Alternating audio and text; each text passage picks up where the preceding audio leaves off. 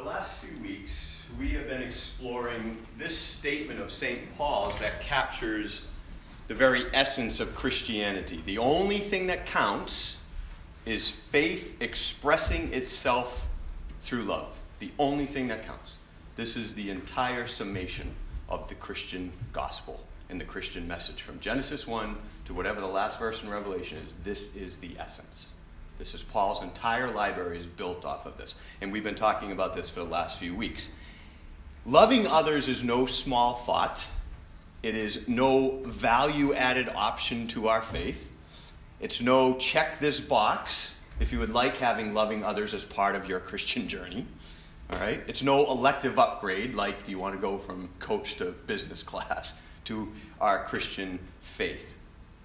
This is instead a truth that according to Paul and Jesus and other writers in Scripture that will govern our lives if we are in the faith. That will govern our lives if we are in the faith. So last week we considered the parable of the mustard seed as a way to better understand Paul's statement. And this week what I wanted to do is consider another classic parable that Jesus told, the parable of the Good Samaritan. Now, I know we spent time on this before. It was years ago now, so I think it was 5 or 6 years ago. But that was a full-blown, word-by-word, in-depth, one of my 10-week things on parables, right? So we're not doing that. Today I just want to focus really at the main point, faith expressed through love. The main point, faith expressed through love. For ultimately, we're going to see that's what this parable is all about. Okay? Of course, we have to read this parable closely. And I think, unfortunately, that's what's happened to this parable, is it hasn't been read closely. And so it ends up being used to support appeasement theology, the very thing that Jesus came to destroy. There is no appeasement theology. There is no God that needs to be appeased. There is a God that loves us amazingly, and we need to believe that and live into that. Okay? So what happens, though, is the way it sort of sounds, without diving into some of the details, is if you're a good neighbor and everything will be fine. Just be a good neighbor. Just be like this Samaritan and everything will be fine. But that's not at all the point of this parable. Remember, love is an indication we are in the faith. Love is not something we do to get us into the faith. Two very different ways of understanding the Bible. But I believe what St. Paul tried to help clear up, and certainly God in the flesh when he was here tried to help clear up, is that this whole mystery of redemption is indicative, not imperative. It's indicative. If we have faith, this is what our life ends up looking like. See, here's how it starts. Jesus did not answer the lawyer's question. See, the lawyer wanted to justify himself, so Jesus didn't really answer that question. Why? Because you can't justify yourself. There is no self-justification. There's no appeasement. We can't save ourselves. This is why the communion table, I believe Paul teaches, should be open to everyone and why it's open here at Caney Community Church. You can't deserve this table, ever. That's what Paul was warning about. Examine yourselves before you come to this table. Because if you think you deserve this, if you think this is a certificate of ownership in some secret club, you are absolutely blaspheming God. Because you can't do this. You can't earn this. This is freely given. This is God dying for us. So there's no self-justification. So he doesn't answer the question. There is a God who dies to save the world, and that's the only justification there is. That's it. That's it. So Jesus asks another question to help the lawyer understand this. Jesus says, which of these three do you think was a neighbor to the man who fell into the hands of robbers? And to the lawyer's credit, he answered correctly. He said this, the expert in the law replied, the one who had mercy on him. Mercy. We're going to come back to this word. But basically, the lawyer understood that it was about the profoundness of mercy and not passing any test. The profoundness of mercy and not passing any test. And this is why Jesus said, well, go and do the same. Go and do the same. He didn't say go and do this to earn your salvation, to validate your salvation, but to reveal what authentic faith is. If you're in the faith, this is what it looks like. Live in mercy.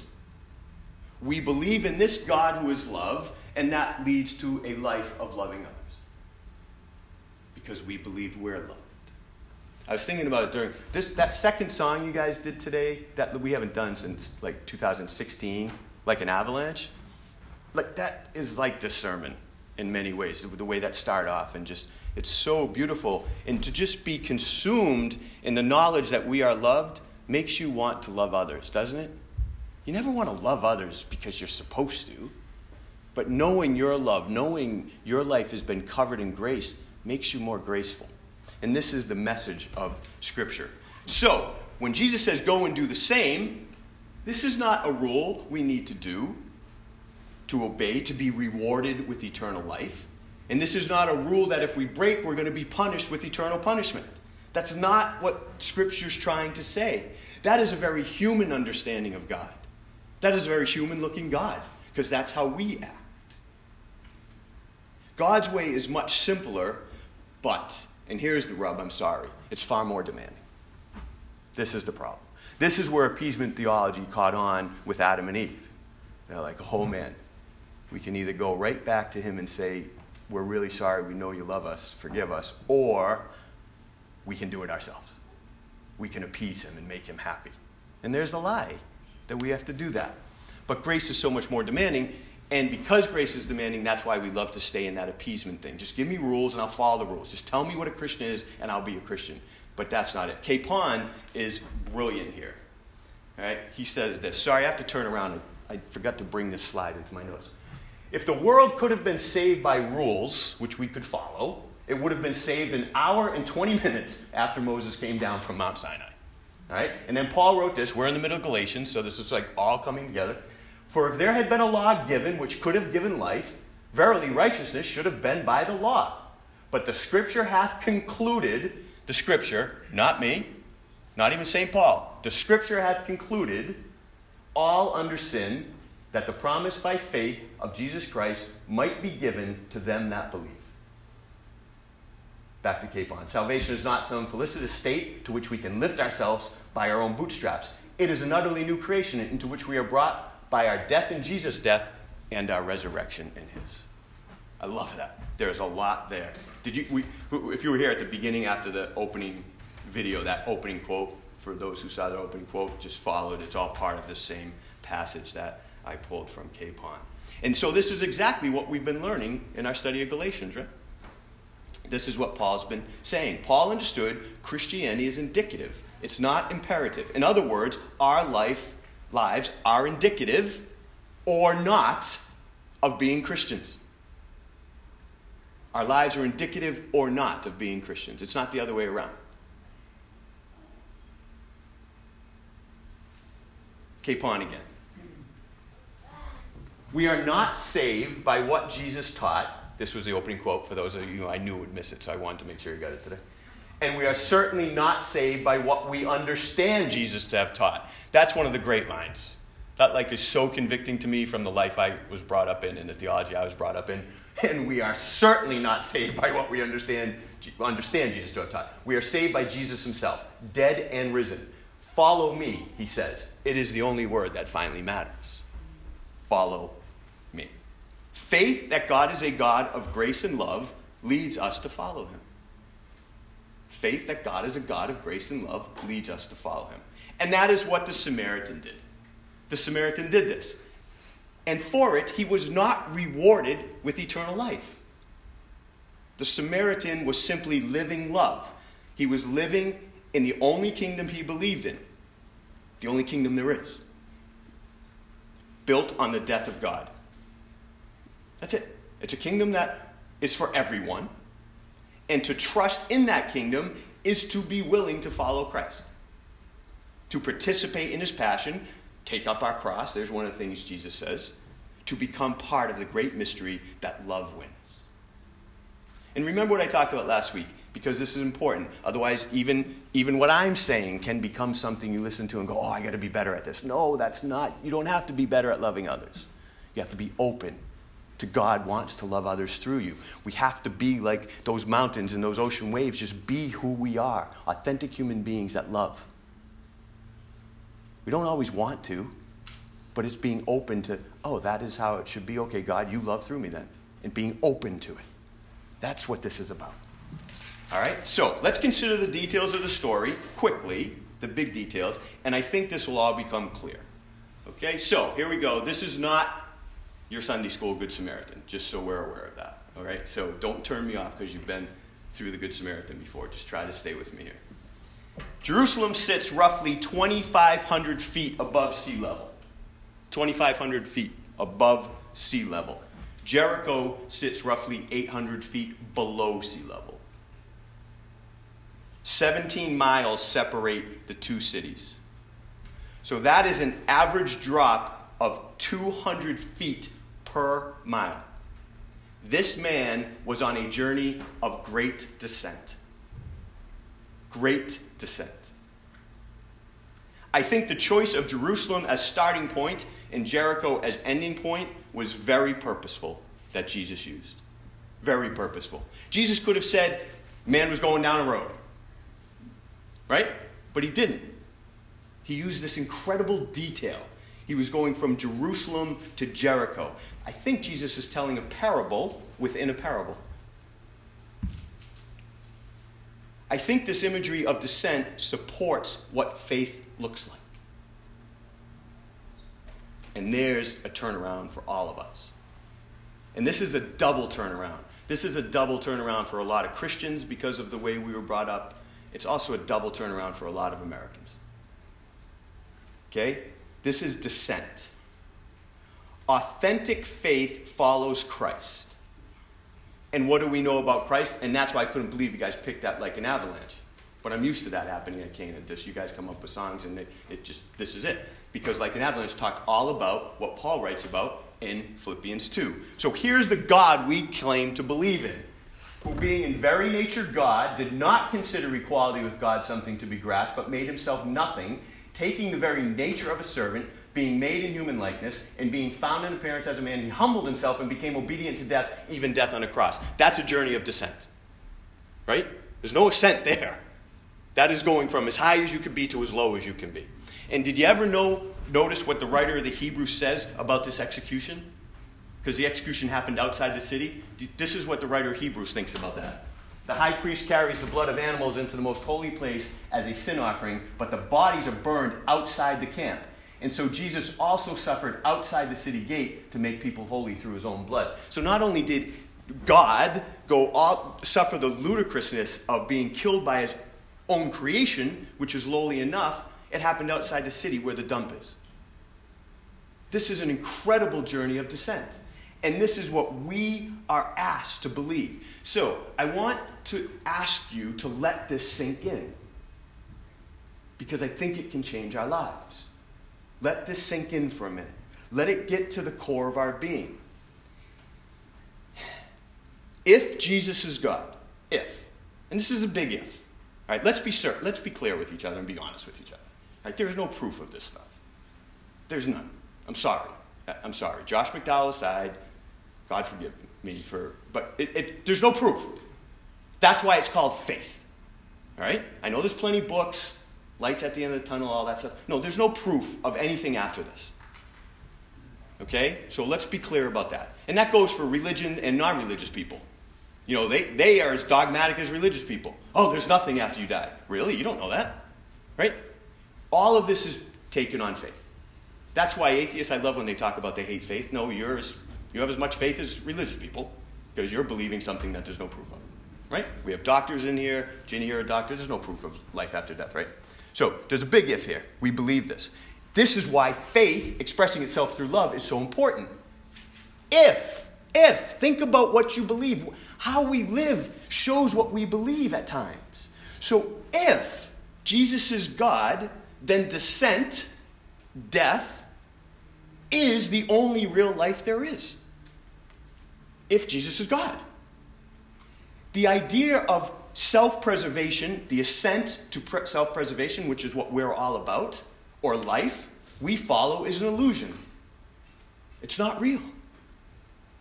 If Jesus is God. If Jesus is not God and there is no God, then ascent, okay, fine. Play that game.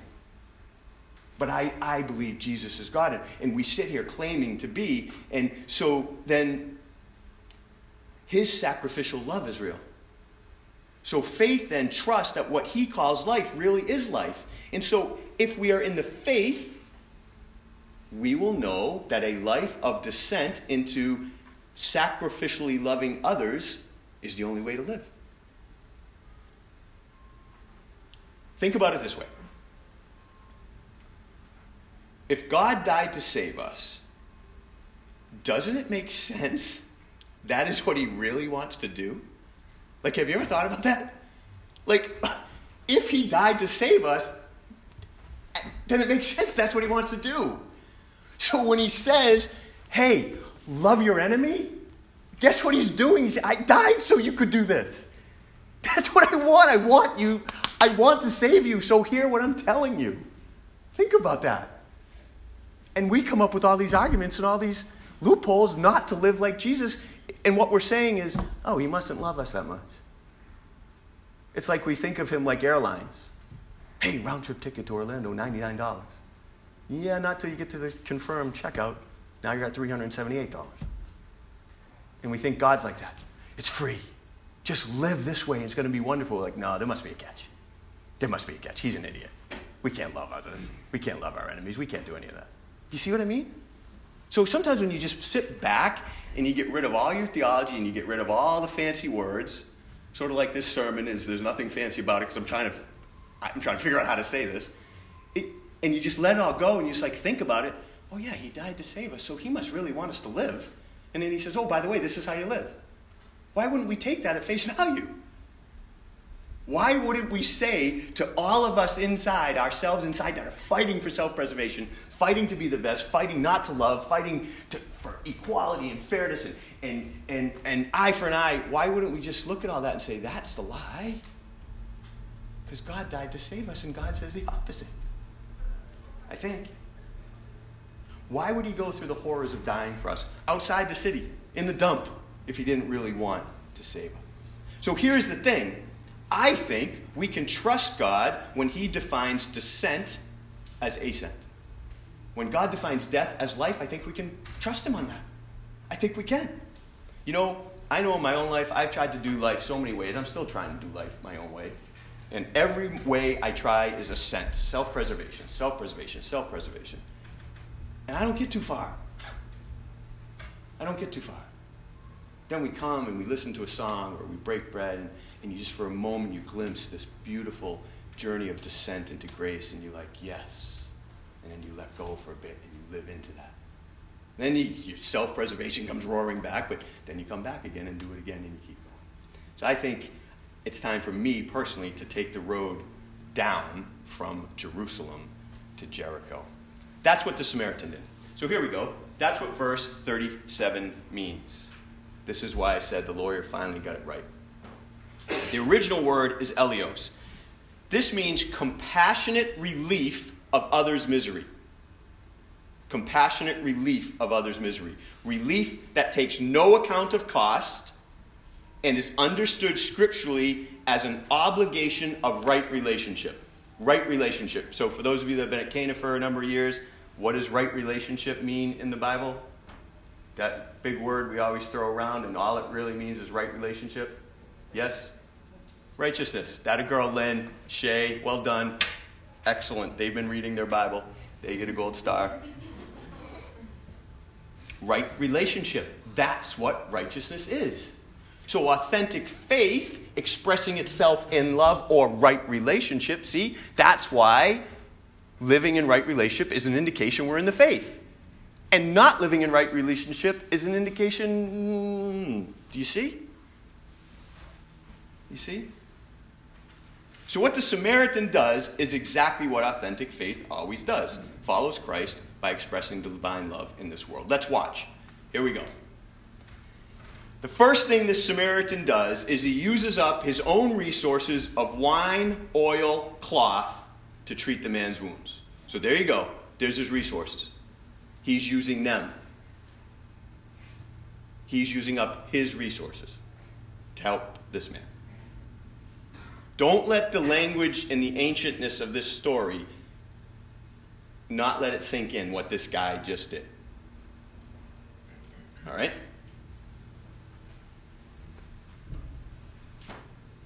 Then, and I'm not even going to try to bring it to our day. I'm going to let you do that. Baby steps for everyone. Then he forfeits not only his own comfort by putting the man on his animal, but also sacrifices his time, as his journey is now going to take at least twice as long because he's walking and not riding anymore.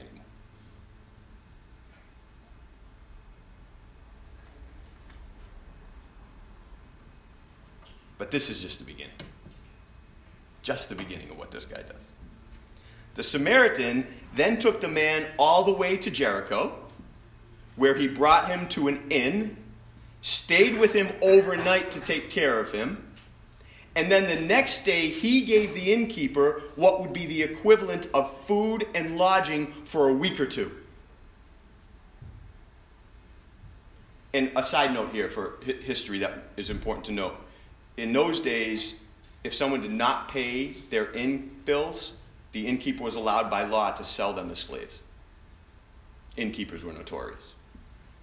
Which sort of changes the whole story a little bit when there was no room for them at the inn. That could have just been the innkeeper being, yeah, I don't want you here. Go. All right? So this was an incredibly real and costly effort by this guy, wasn't it? This is unbelievable what this guy did. And yet, there's more. Already, his audience is mind-boggled by what this guy has done. We should be mind-boggled by what this guy has done. But this is just, there's more. See, this is a Samaritan helping a Jew. Most Jews and Samaritans hated each other. Just pick up the newspaper. You get what that looks like. Okay? Middle East is still on fire because of this ancient hatred. Right here in our own country, we have these ancient hatreds. All right? Most Jews and Samaritans hated each other. So the reality is this. You ready? This Samaritan literally risked his life in bringing this man to Jericho. Literally. See why it's not your Sunday school story? Jericho was a Jewish town. And it would have been expected that he unload the man at the edge of the town and disappear quickly. For a Samaritan, bringing a wounded Jew into this town would be risking community vengeance. But that is exactly what this man did. Now Bailey, Kenneth Bailey, the Middle Eastern scholar we use a lot, he uses an amazing description, brilliant illustration from our American Wild West days to help us understand this. Ready? Imagine a Native American finds a cowboy with 2 arrows in his back. He puts him on his horse and takes him to Dodge City, where he gets a hotel room, and he spends the night taking care of him. What do you think happens the next morning when the Native American comes walking out of the hotel? Yeah, it's simple because it's in movies. You just see it in movies all the time. The cowboys of Dodge City shoot first and ask questions later. Right? Of course.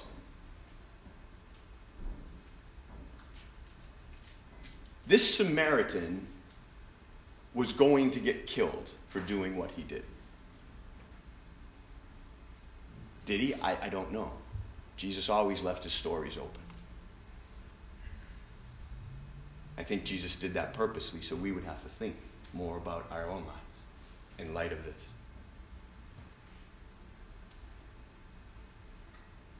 Like that special you guys sang. Just let it go, get out of the question. I think Jesus would just be like, just fade into this mystery. Just let it go. But this is what it is. Descent. Here's what we do know. This Samaritan quite literally entered into the passion of the Christ. An ancient Middle Eastern scholar, Ibn al-Tayyib, says this. Yes, indeed. Love that fails to give money as charity or tithes, that's common in this world. But heartfelt love that is free from seeking of praise or honor and which is willing to endure distress, suffering, and loss, such as is set forth in this parable, is extraordinarily rare. You know, I wish I never heard this parable when I was a kid, because I had no idea what it was really about. I think I see the Good Samaritan van on the highway. I'm like, hey, that's awesome. That's out of the Bible. No, it's not. There is no sacrifice going on. It's a nice thing to do, but we should all be doing that. That's not being in the faith.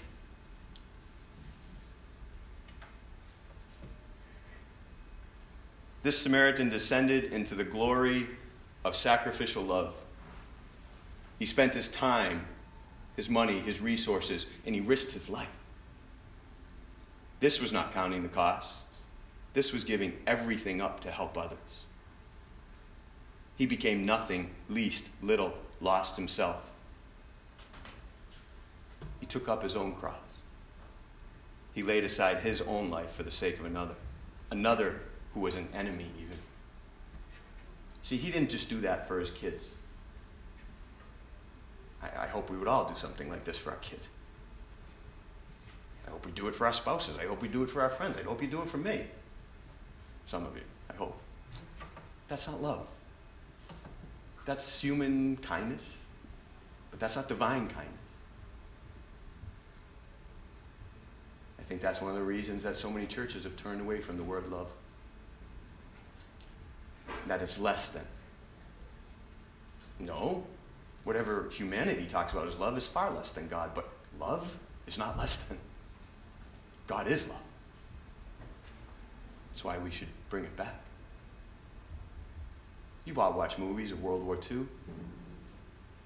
pre-World War II Germany. Who would you have been? Honest.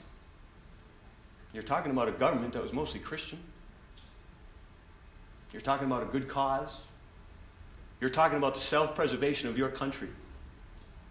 And who cares about these people? Who would you have been?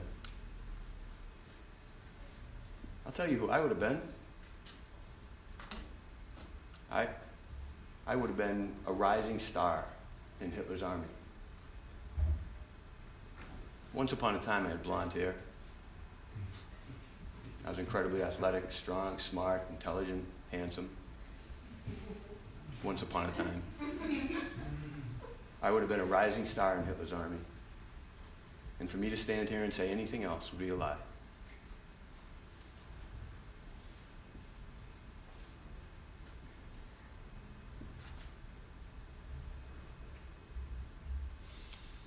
To start getting more into the faith, so that then maybe I would have been some of those 10,000 nameless people that you can see down at the Holocaust Museum who gave their lives to save one Jew, one enemy of the state.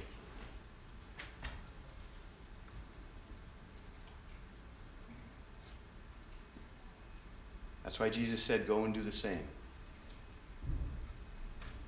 Not go and be part of the right church. Not go and have the right theology. Not go and support the right political party in your country. Go and live in mercy if you have had mercy given to you. That's where it starts. Believe that we needed God's mercy and know it has been given. Believe we are loved. And we go and live in that love. The Samaritan expressed his faith through his love. My prayer is that we would all open up to what God in us is trying to do with our lives and have the courage to let our own faith be expressed through the divine love for others.